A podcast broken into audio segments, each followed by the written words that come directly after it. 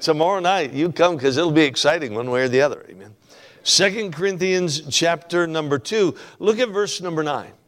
For to this end also did I write, that I might know the proof of you, whether ye be obedient in all things.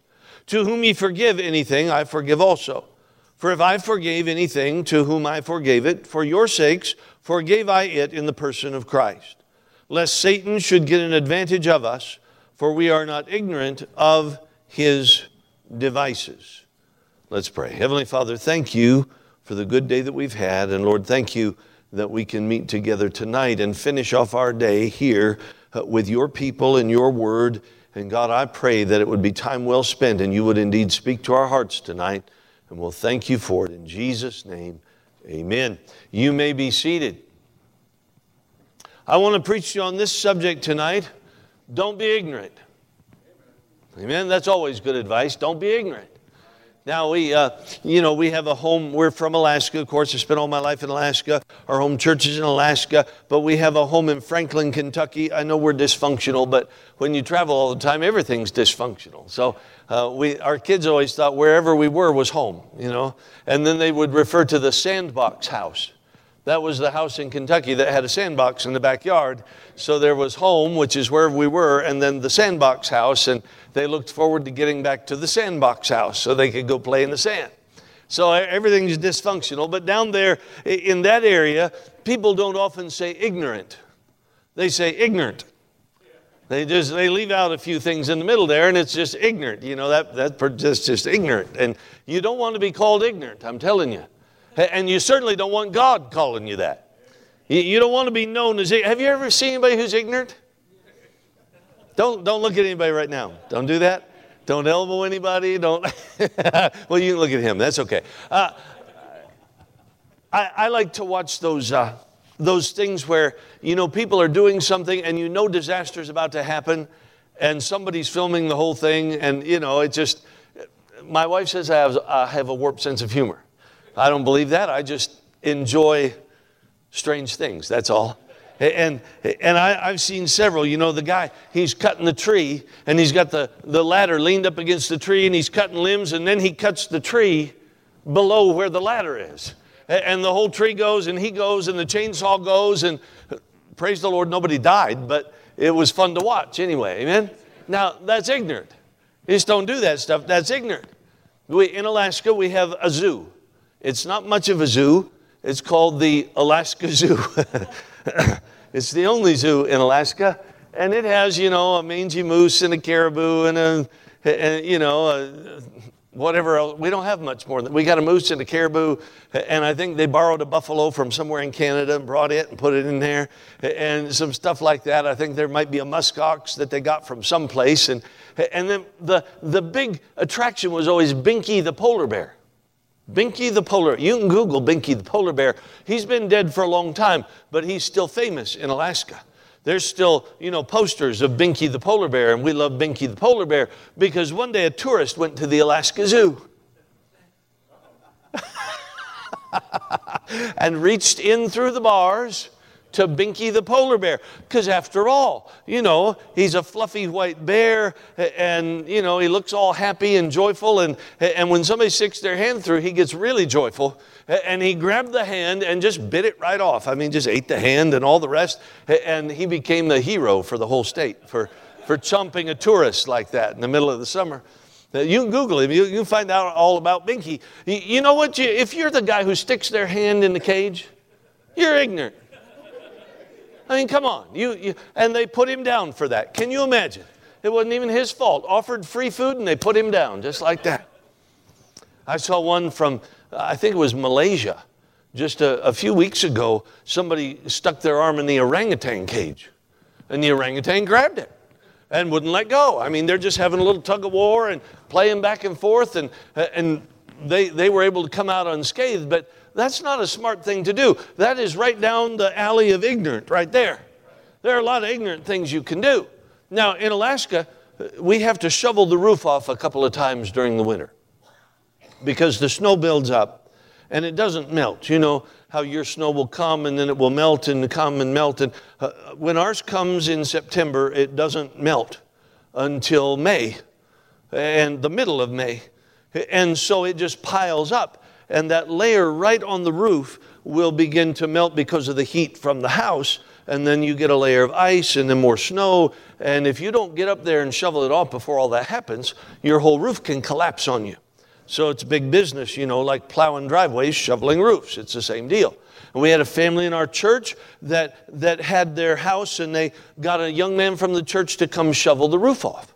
And you don't just use a, a regular snow shovel, they have these big scoops.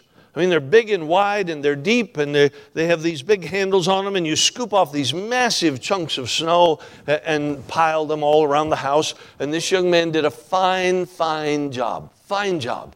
And when he got done, he took the scoop and tossed it up in the air, and it came down in what he thought was a pile of snow.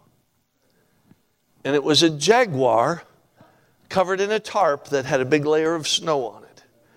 And that snow scoop went right through the hood of the Jaguar sitting in the yard of the house.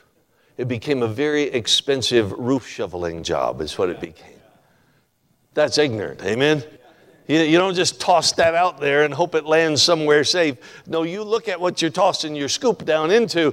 Sometimes we do things we know better, and yet we do them anyway.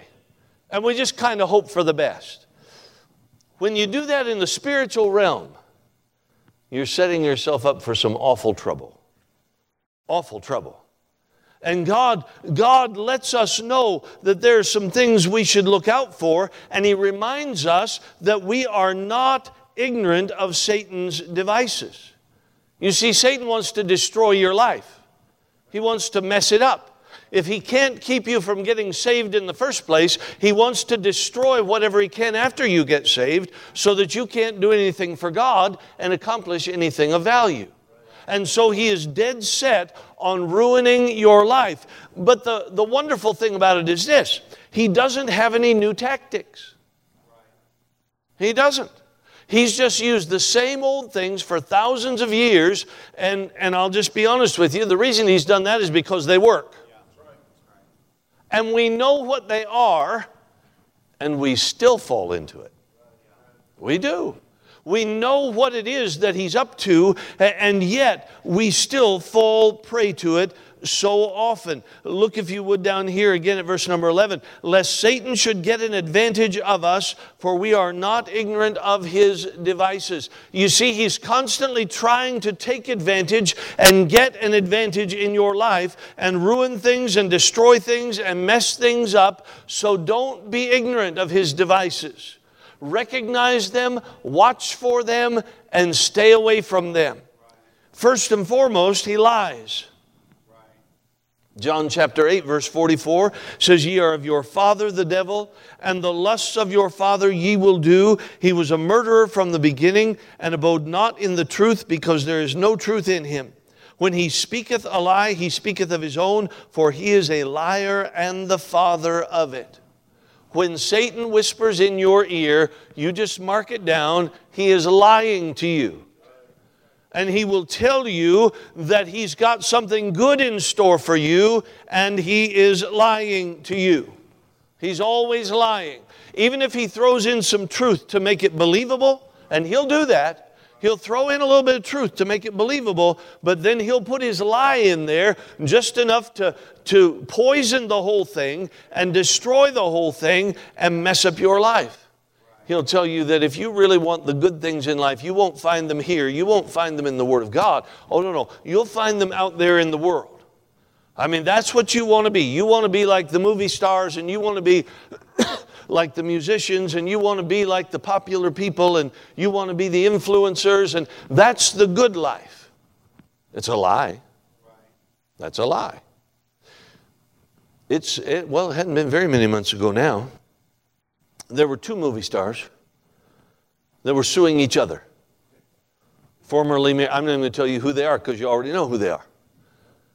And, and one's going to sue the other one, and then the other one's going to sue that one, and back and forth. And, and the whole court case is going back and forth, and everybody's trying to decide who's innocent and who's guilty. And, and you know what we learned in the middle of the whole court proceeding? And I didn't follow the thing, I just heard blips here and blips there of the most egregious and horrible things that were there.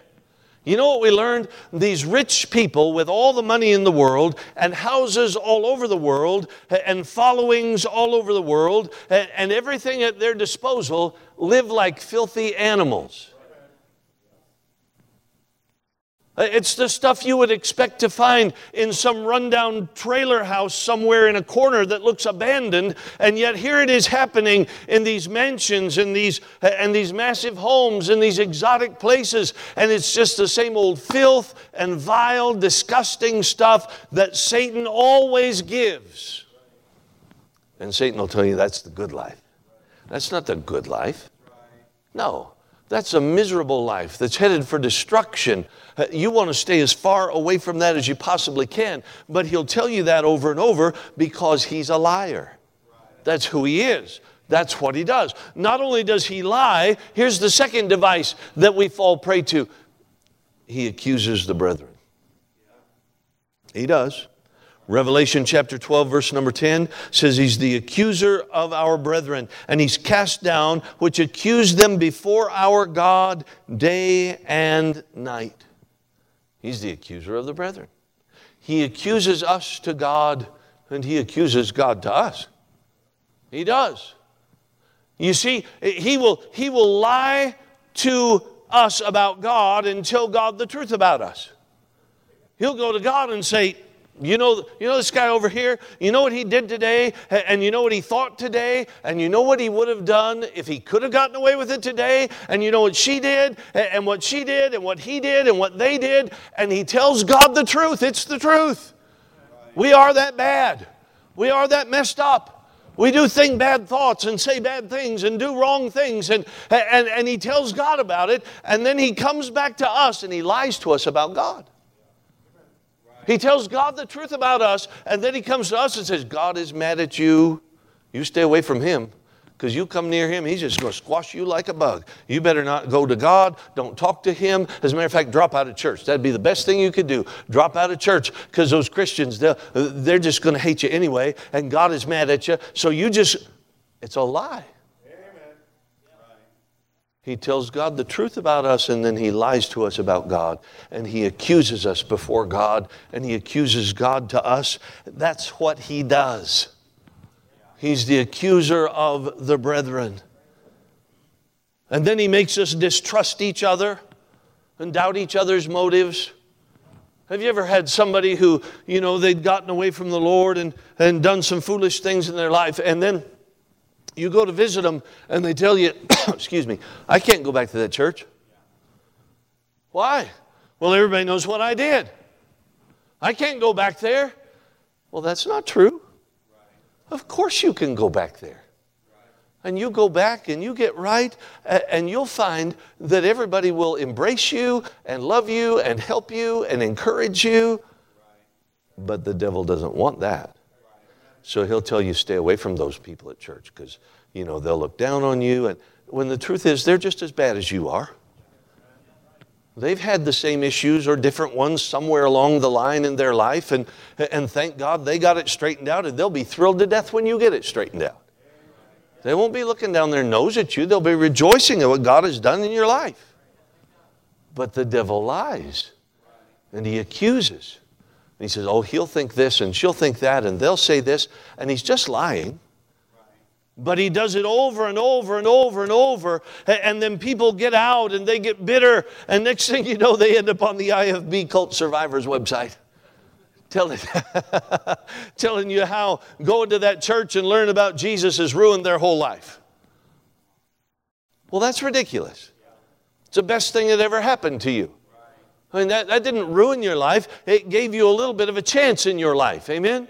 Somebody cared enough uh, to spend a little time with you and give you some truth. Listen, he's the accuser of the brethren. When, when you get online and you see people accusing Christians of all manner of stuff, you just mark it down. That didn't come from God. They, they, they come out of good churches all over the place and the, quite honestly, they never got saved in the first place. So all they ever got from church was rules to do and not to do, and they never had a relationship with God, so they never even understood why that even mattered. And so they're bitter and they're angry, and they get out and they accuse the brethren all over the internet. Don't, don't take that to heart. That's just the devil doing his job. That is what he does, and he's doing it better now than he's ever done it. He really is. I mean, you can find, look for any church you want, and you'll find a whole list of people who are bitter and angry, and they're going to tell you how awful it was and how, bare, how bad they were, and, and all manner of stuff. And it just goes on and on and on. He's the accuser of the brethren. We even had a thing in, in our uh, home church there in Alaska, and, and somebody got online and said, You know, my, uh, my father had abused my mother and beat her for years, and, and, and the church never did anything about it. Well, now, I, you know, if that's going on, it should not go on. I think we would all agree with that. There's no excuse for that, especially among people who claim to know the Lord. There's no excuse for that. But let me just say this with all the kindness I can muster. If there's a crime being committed in your home, a crime, somebody's being beaten, somebody's being abused or molested, or something, there's a crime being committed in your home. He's not the first guy you call. It's not his responsibility. Do you hear what I'm saying? Call the police. That's what they're for. God instituted government for the punishment of evildoers. It's in your Bible. He did not institute the church for punishment of evildoers. He didn't institute the family for punishment of evildoers. He instituted the government for punishment of evildoers. So if you're not going to call the police, please don't complain that he didn't fix it. I'm smiling at you because you can't get mad at me. I smile at you. It's absolutely ludicrous. What, what would you like for him to do? Move into your house and make sure you stay separated? Is, is that what you would like for him to do? That's not his job. That's not what God has called him to do. It's not his responsibility before God. It's not his job to send a deacon to go do that. That's the policeman's job. Oh, but I don't want him to go to jail. Well, then, don't bother calling anybody. But then don't blame him when it goes on and on and on and on. He can't fix that. He's not even supposed to fix that. The government is supposed to fix that. Call the police, have the bum thrown in jail, and then after he gets all straightened out in jail, Lord willing or not, then call him and say, We need some help to try to get our family fixed, and he'll be right there. Because that's what we do. We help fix things. We don't, we don't punish evildoers, and uh, that's not our responsibility. So don't waste your time accusing the church of something that's not even their job to do. And yet, that's what the devil's doing all over the place. Well, we went to that church and, and this terrible thing happened and the church didn't solve it. Uh, listen, if, if you haven't called the police or you have and they can't find any reason to do anything, don't blame him. It's not his fault. I know that's not politically correct, but I've never been accused of being politically correct. you know what's happening? It's just the accuser of the brethren finding a new way to destroy the people of God. And he's used the internet to do that, social media, in a lot of places. Listen, I could give you a list of, of pastors who've finally had to resign and leave, not because they did anything, but because they didn't handle a situation the way somebody thought it should be handled, and they just keep spilling it out there as if somehow he did something that was evil, and on and on. And finally, for the good of the church, he says, I'm going to have to step down just so, just so things can go on. That's wicked. That is as wicked as wicked can be. And it's just the devil doing the same thing he's always done. He's always accused the brethren. It's just that now he has a few more avenues uh, through which he can accomplish his goal. He's, he's the liar and he's the accuser of the brethren. And then here's a, here's a good one for you he misapplies the Word of God. he misapplies the Word of God. Now, none of this is, is new material for you. That's, that's the problem. We already know what he does, but we fall for it. We just keep falling for it. We listen to the lies, we fall into listening to the accusations, we fall into listening to the misapplications of the Word of God. In Genesis chapter 3, verse number 4, and the serpent said unto the woman, Ye shall not surely die. What was he doing? Just twisting the words of God a little bit. Just, just putting a little bit of spin on it so that she'd pay attention and she'd do what he wanted him to do. He, listen, he tried it on Jesus. If he's going to try it on the one who wrote the book, don't you think he's going to try it on you and on me? He did. He took Jesus up to the temple and said, Throw yourself down. Why? Because in Psalms it says the angels will take charge, and he was just misapplying the Word of God. That's all. And people do it all the time. You, you probably hear it happen more often than you realize. And it happens a lot in the day in which we live. People talk a lot about freedom in Christ. Sadly enough, they don't mean biblical freedom in Christ. They don't. It's not what they really mean. They mean rejecting the truths of the Word of God, and that somehow they're free to ignore the Word of God. And they call that freedom in Christ, but that's not freedom in Christ. That's sin. Freedom in Christ. Listen, I, I got freedom in Christ the day I got saved. It happened the day I got saved. You know, you know what that really means to be free in Christ? That means that now I'm saved. I'm a born again, blood bought child of God. I'm saved now. I'm saved forever. Nothing can take that away. I am now free to serve God because I want to. That's freedom in Christ. Religious bondage is I have to do this or I won't make it to heaven or I won't maintain my that's bondage in Christ. Freedom in Christ is because I'm saved and forgiven. Now I am free to serve God simply because I want to and I love him. That's, that's my motivation for serving Him. I don't have to. I could not do another thing for God the rest of my life and I'd still go to heaven. I don't do it to get saved or to stay saved. I have the freedom to serve God because I get to. Amen? Not because I have to. That's exactly the opposite of most of the religion that was being taught in churches in this area yesterday. They were being taught, come here, do these things, and that will get you a little bit of a little bit of credit toward maybe going to heaven when you die, and, and you do this and you do that, and you say this and you say that, and at the end we'll do a little hocus pocus over you, and maybe, maybe that'll work. That's not freedom, that's bondage. Freedom is the fact that we can come to church on a Monday night because we want to. Amen.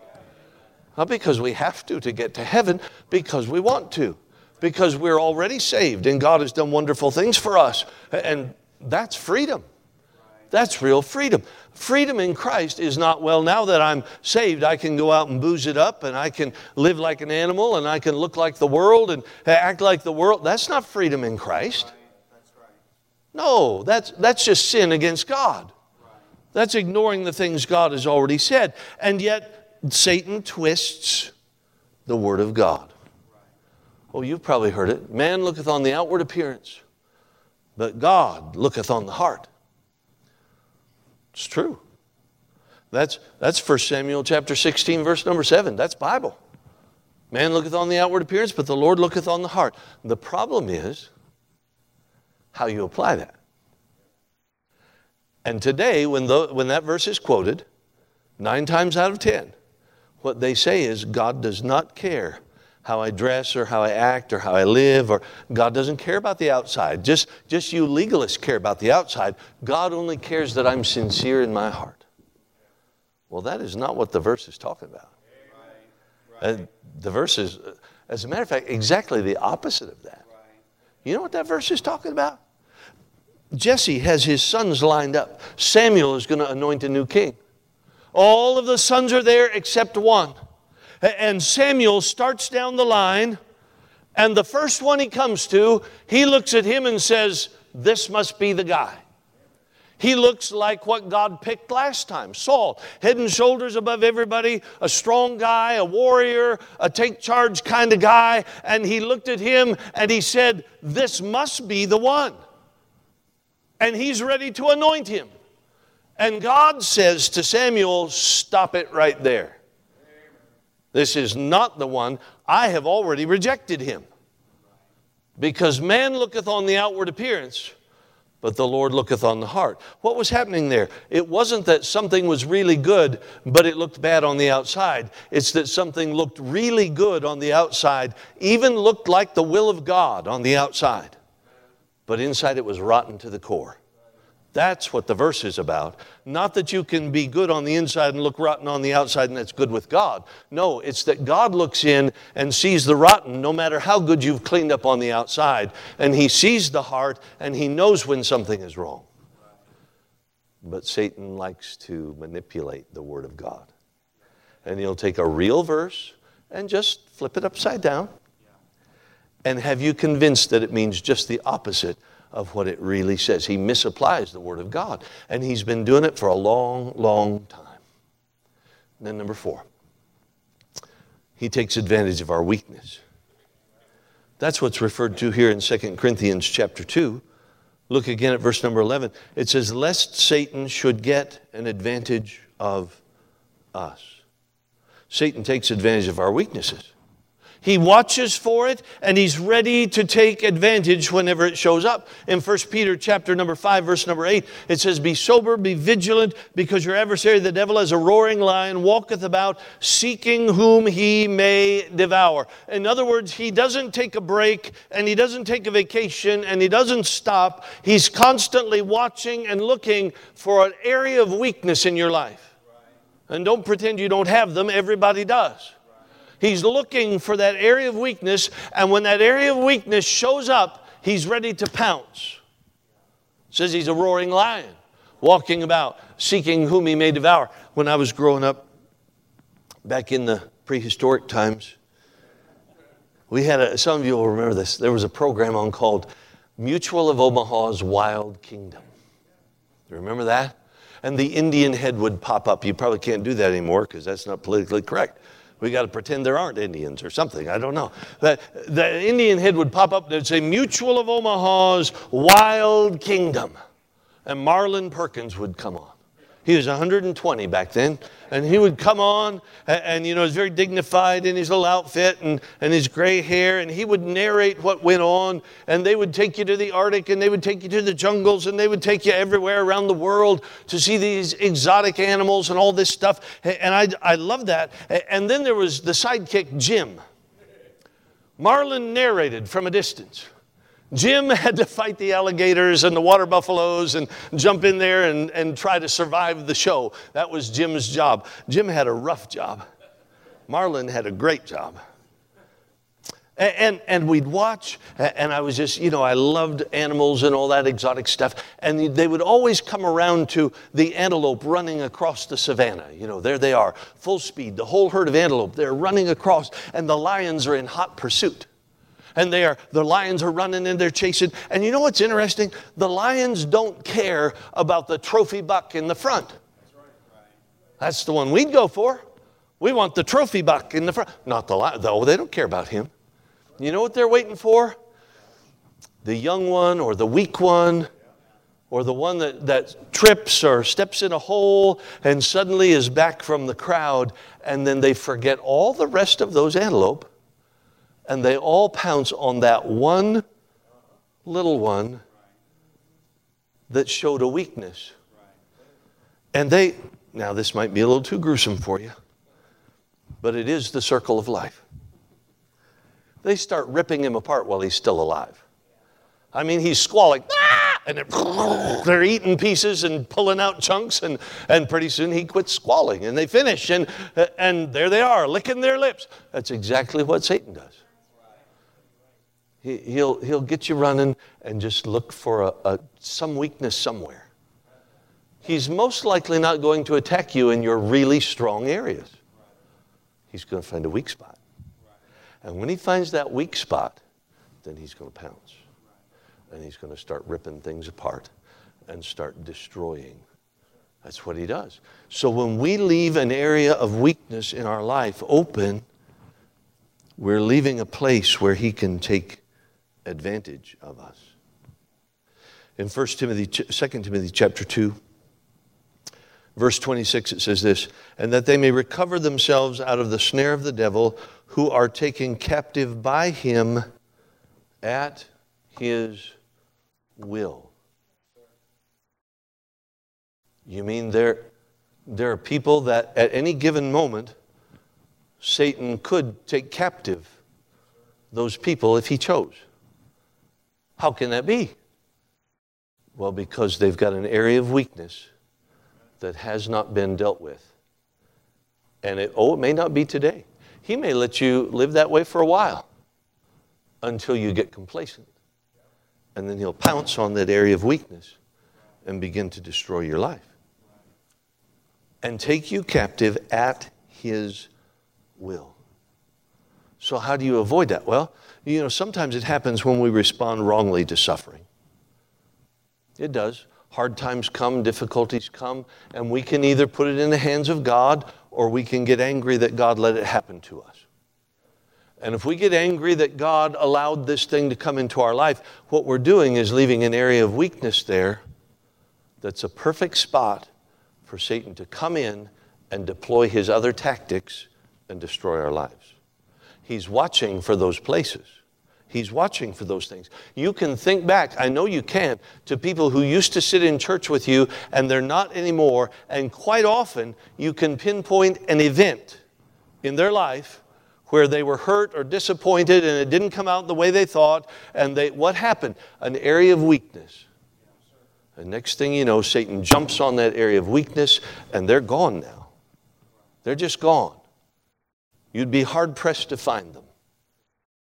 Well, you better be careful when you respond wrongly to suffering. Sometimes it's when we allow bitterness to take root in our lives. We get angry at somebody, we get bitter at them, and we don't fix it and we don't take care of it. And the Bible says in Hebrews chapter 12, verse number 15, looking diligently, lest any man fail of the grace of God, lest any root of bitterness springing up trouble you, and thereby many be defiled. That root of bitterness will, will mess up your life and then it will infect others, and all you're doing is leaving an open spot for Satan to come in and cause trouble. You know, church splits usually start with one person who gets bitter.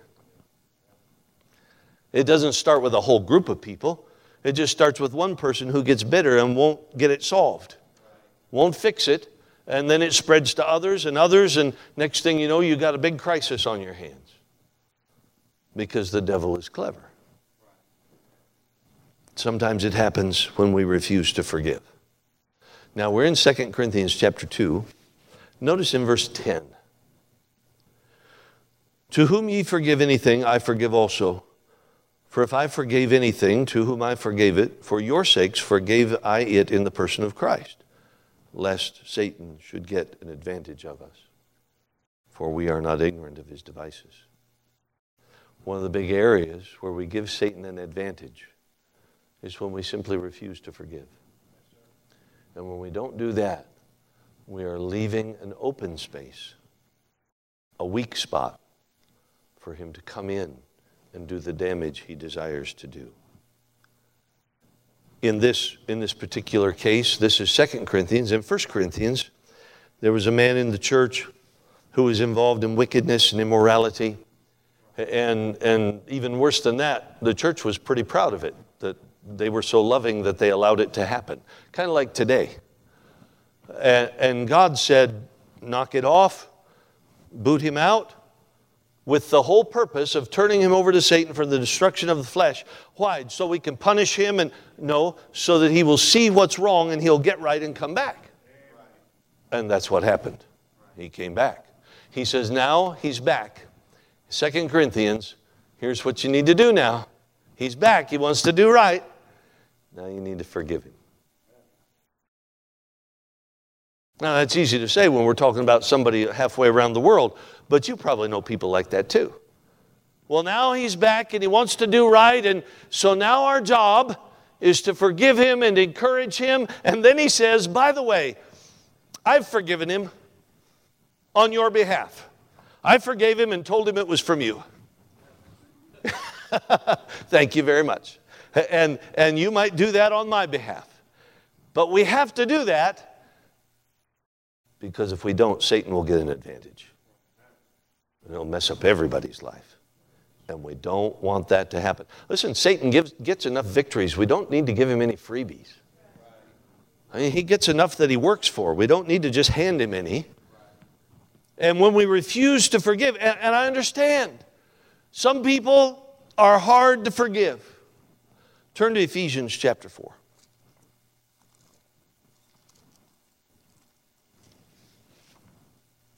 Ephesians chapter 4.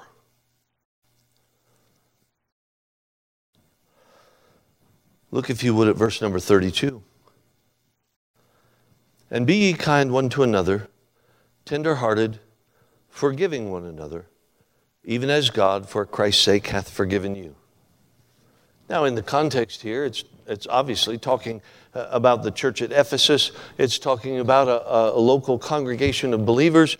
Uh, you know, somebody hurts somebody's feelings, somebody offends somebody. So, oh, that would never happen in our church. It happens in every church because churches are made up of people.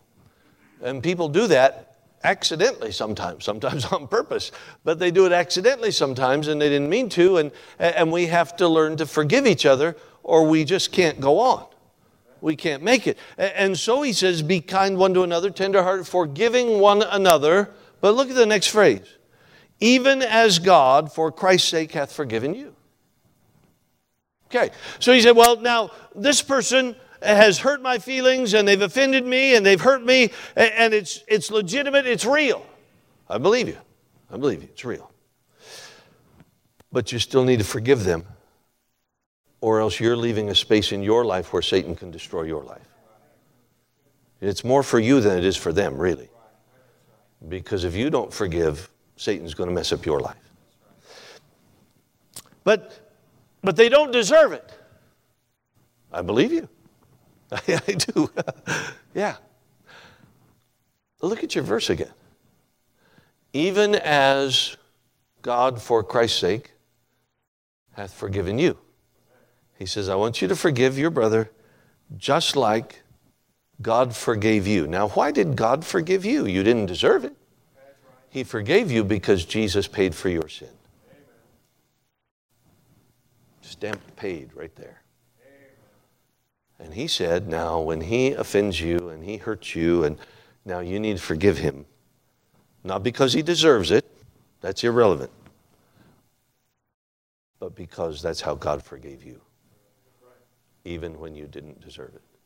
But you don't understand, if I forgive him, he will turn around and do it again. Well, unfortunately, you could very well be right. he probably is that sorry and low down. Yeah. So he's hurt you, he's wounded you, and you know you ought to forgive, but if you forgive, it's like giving him a free pass and he'll turn around and do it again. So I just, I can't do it. Look at your verse again. Even as God for Christ's sake hath forgiven you. Now, let me ask you a, a deep theological question. Do you think when you got saved that God thought you would never sin again? he knew better than that, didn't he? Uh huh. Yeah. And he forgave you anyway, right? Not because you deserved it and not because you promised that it would never happen again. As a matter of fact, you sinned shortly thereafter, and you've been doing it ever since. You have. I'm serious, and you know it's true. And yet he forgave you anyway, knowing you were going to do that. Because it wasn't based on whether or not you did it again, it was based on the fact that Jesus paid it all. And he forgave you. And so God says, I want you to forgive him, not because he deserves it, and not because you don't think he'll ever do anything wrong again, but because God forgave you I want you to forgive him so that Satan doesn't get an advantage in your life. Now, listen, don't misunderstand what I'm saying. Forgiveness does not mean that you make yourself a doormat for wicked people. It's not what that means. And if there's eh, some people you can really never be close to, but you have to forgive, or it'll ruin your life. You have to. And then you have to leave them in the hands of God. And say, okay, God, you know. You know what happened. You know all the hurt. God, you deal with them. And He will. Well, it may take a while, but He will. He'll, he'll do it. But in the meantime, we have to forgive. Otherwise, we're leaving a big glaring area of weakness that allows Satan to come in. And once he comes in, he's just going to start doing all the stuff that he does, and we're going to start falling for it. And it's going to ruin our lives and mess up our families and destroy our church and just ruin everything it touches. He said, You need to forgive this guy because we know we're not ignorant of Satan's devices. We know what he's up to, and we know that he's looking for a weak spot so he can get in and destroy your church there in, in Corinth, and he wants to do it, so you better forgive. Just like God forgave you when you didn't deserve it, and when he knew you were going to do it again, and he forgave you anyway because Jesus died for you. You see, when we leave open places for the devil to come in and wreak havoc in our lives, we're just being ignorant. It's not that we don't know what he does, but we just seem to fall for the same stuff over and over and over and over. And we almost feel good about ourselves when we do it. Well, I'm not going to forgive him. Well, are you proud of the fact that you're just showing your weakness to the world? Because Satan sees it and he'll take advantage. You better be careful. Let's stand together and pray. Heavenly Father, thank you that we could be here tonight. Lord, thank you for your word, for the exhortations, for the rebukes, all of it in there, God. It's all, all for our benefit and for our help. Lord, tonight I, I pray that you would help us to search our hearts and just see that we've not fallen prey to the tactics of the enemy. And Lord, it's, it's not evil, wicked people who fall prey to these things. It's good people sitting in good places like this. And we just, we just hear a lie and we believe it. Or we hear an accusation and we just assume it must be true. Or we, we hear a, a misapplication of Scripture and we begin to think that it makes sense. Or we have some area where a weakness pops up and, and we just we know we need to deal with it, but we're not going to deal with it now. We'll deal with it sometime. And we leave that area open. God, please forgive us for being that foolish. Lord, tonight I pray that you'd help us and reveal in our lives any, any area of weakness that needs to be dealt with tonight. And I pray you'd give us the wisdom to deal with it. And Lord, it might be that there's somebody here lost tonight because they have fallen prey to the tactics of the enemy. They've believed lies about you and they've believed lies about salvation and, and they've believed lies that the church is just out to get their money and get their stuff. And, God, I pray that tonight they wouldn't be ignorant, that they wouldn't give in to the devil's lies. If there's somebody here lost without Christ, God, I pray they get saved tonight. And we'll thank you for all that you do. In Jesus' name, amen. With your heads bowed and eyes closed, the music is going to play. And as it does, there are folks here at the altar.